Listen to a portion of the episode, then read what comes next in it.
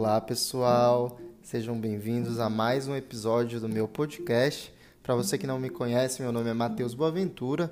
Eu sou médico neurologista e no tema de hoje a gente vai falar sobre queixas de memória, esquecimento. Quem aqui nunca teve uma situação de ter esquecido uma chave e ter que ter voltado, ter esquecido de colocar em algum lugar onde deveria, ou lembrar onde colocou alguma coisa, o nome de uma pessoa, enfim, qualquer situação de esquecimento é algo muito comum e que nos leva à preocupação do principal, que é de ter uma doença cujo nome é doença de Alzheimer ou de ter algum outro tipo de doença crônica que seja a causa da perda de memória. Então é muito comum, né? É sobre isso que a gente vai falar. Então, para iniciar, na grande maioria das queixas de memória, o problema subjacente ele não é da memória em si.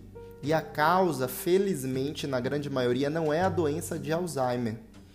Em outros casos, sim, a memória será a queixa e ela será o alvo. Como eu vou falar, essa diferenciação ela depende de outras variáveis. Mas na grande maioria das vezes, gente, o problema ele está em uma outra coisa da qual a memória também vai depender.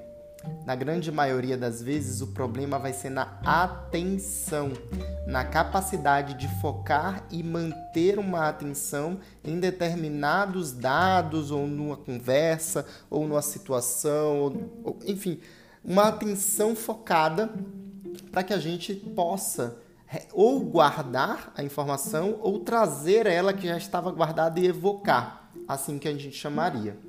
Então vejam que a atenção ela é importante, né?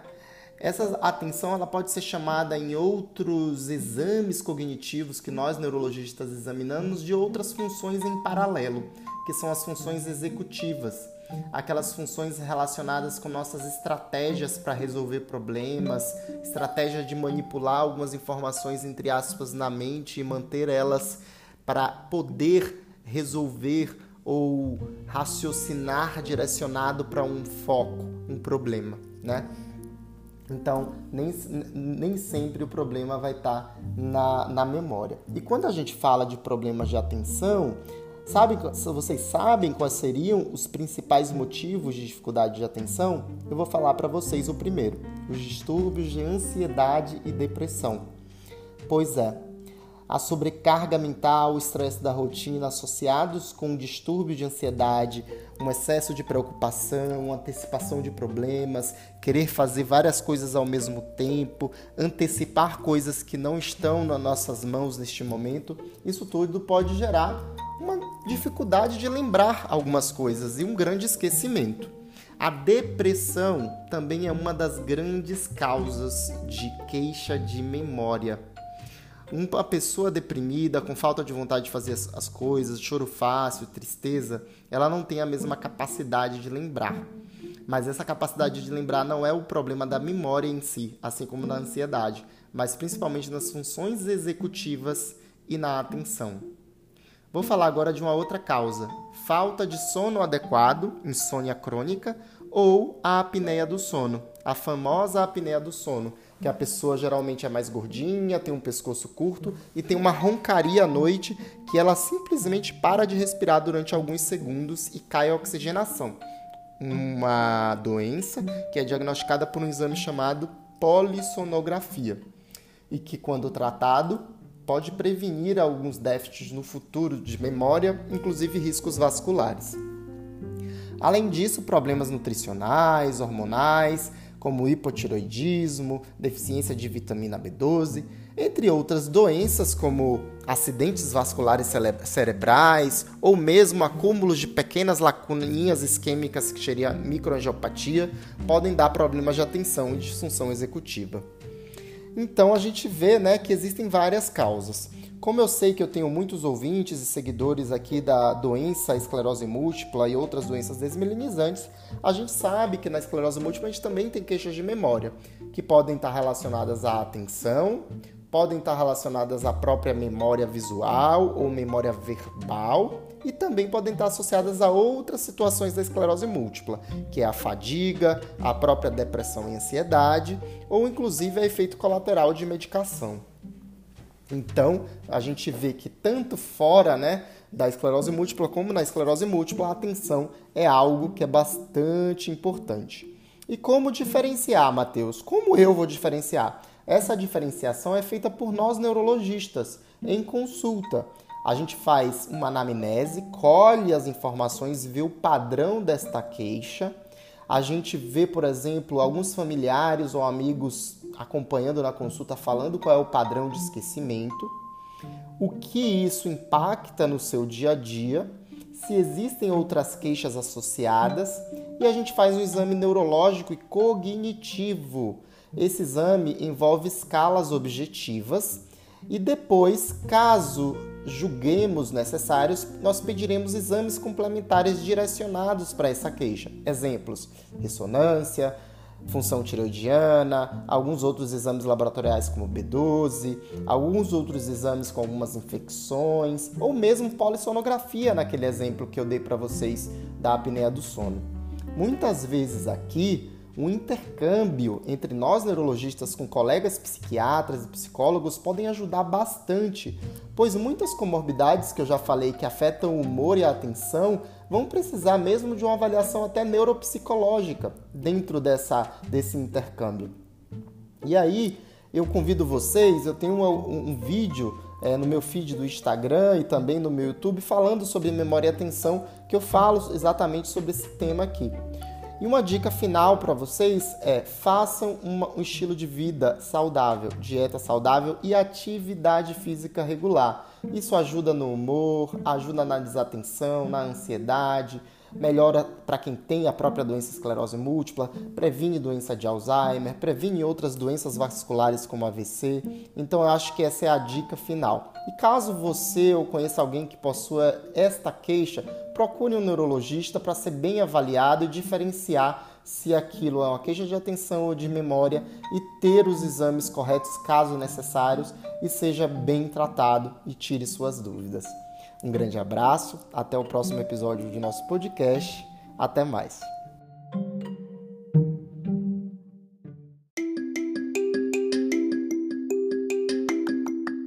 Olá a todos! No vídeo de hoje eu vou trazer uma ideia um pouco diferente. Eu vou trazer aqui uma adaptação, não é uma tradução exata, mas uma adaptação para tentar uma linguagem mais é, que alcance a todos da fisiopatologia ao nível celular na esclerose múltipla. É, para quem não me conhece, meu nome é Matheus Boaventura, eu sou médico neurologista, especialista em esclerose múltipla e outras doenças autoimunes e vou trazer isso aqui hoje para vocês. Então, para iniciar, é uma fonte trazida é, de um vídeo realizado pela Vindico Medical Education, que foi está disponível no YouTube em outras fontes. Eu encontrei com a data de 2017 e que mostra resumidamente essa fisiopatologia. Então, para começar, esse vídeo nesse momento aqui que vocês, estão vendo mostra que de maneira é, que vai ampliar o sistema nervoso central, que vocês veem aqui, composto pelo cérebro, medula espinhal, nervo óptico, entre outras estruturas. Normalmente nós não temos algumas células inflamatórias autorreativas. Nós temos o sistema imune lá, mas ele não tem, não existe um sistema pró-inflamatório, né? Existe uma barreira que nos protege. Então, para começar, neste momento da figura vocês estão vendo o linfócito T autorreativo coativando com o linfócito B. Mas antes de acontecer essa coativação, esse encontro que vocês estão vendo aí, que pode acontecer tanto na periferia quanto no sistema nervoso central, tem que haver uma invasão desses linfócitos que já são autorreativos cujo gatilho inicial início a gente não sabe. Este momento é o da invasão e depois ele novamente é coativado por outros linfócitos B, né? Aconteceu na periferia e acontece aqui novamente dentro do sistema nervoso central. Após essa coativação, pode haver liberação de citocinas, entre elas o TNF-alfa. Essas citocinas atraem mais linfócitos da periferia para dentro do sistema nervoso central e ativam macrófagos, que se chamam micróglia, que vão lá nesse momento e vão fagocitar ou comer a mielina, essa bainha de mielina que estão vendo nesse fio. Isso acaba liberando uma cascata adicional de citocinas que atrai mais linfócitos, ou seja, é um processo de bola de neve. Então, a gente vê que em paralelo não só a desmigração ocorre a degeneração. E na degeneração ocorre esses cachinhos aí, esses folículos linfóides, que existem principalmente no córtex, na camada subpial, e estão compostos de principalmente células B, B de bola, outro tipo de linfócitos, como eu falei ali, que eles coativam com os linfócitos T, T de tatu. Essas linfócitos, células que deveriam nos proteger, estão aí autorreativos, inflamados e produzindo substâncias ruins para o nosso cérebro. Aqui vocês estão vendo situações não só de citocinas, mas anticorpos, outras substâncias inflamatórias que levam tanto à desmielinização quanto a um dano neuroaxonal, por uma degeneração ao nível intracelular, como dano mitocondrial. Aqui eu quis mostrar de maneira resumida neste vídeo que existe aí o papel de células inflamatórias, né, tanto da periferia quanto no sistema nervoso central. Elas são gatilhadas na periferia, provavelmente, não sabemos a origem. Existe uma coativação com linfócitos B, tanto na periferia quanto no sistema nervoso central, ativação de macrófagos e micróglia fagocitose da mielina e, em paralelo, neurodegeneração. É uma maneira muito simplista, existem milhões de outros detalhes, mas eu quis trazer aqui porque eu achei esse vídeo interessante e acharia legal trazer para vocês de uma maneira traduzida e adaptada para uma linguagem mais popular. Espero que vocês tenham gostado e até o próximo vídeo.